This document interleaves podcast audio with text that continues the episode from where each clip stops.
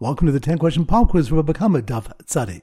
Number one. Which step do we have a question regarding one who injures someone's minor daughter regarding who gets to keep the injury payment, her or her father?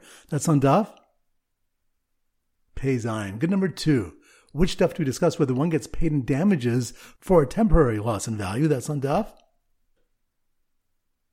Pevav. Good number three. Which is the one that in Bavel they only judge cases that are milsa the shchich isbe chesron kis? That's on Daf. Peidad. Good number four. Which of the one the source that an eved Kenani does not give eidus? That's on Daf. Peches. Good number five. Which of the one that was on the Braisa that if someone injures his minor son, the injury payment is put in a trust? That's on Daf. Pays Ayin. Good number six. Which stuff to question if kinyan peiros is continuing a goof regarding preventing a sale? That's on Daf. Peches. Good number seven.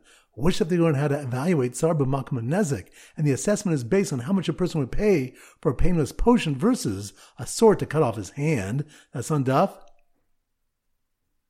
Pei. Good number eight. Which stuff is the case of a mother writing over her nichsei milug to her son, and then she dies in the life of her husband? That's on Daf.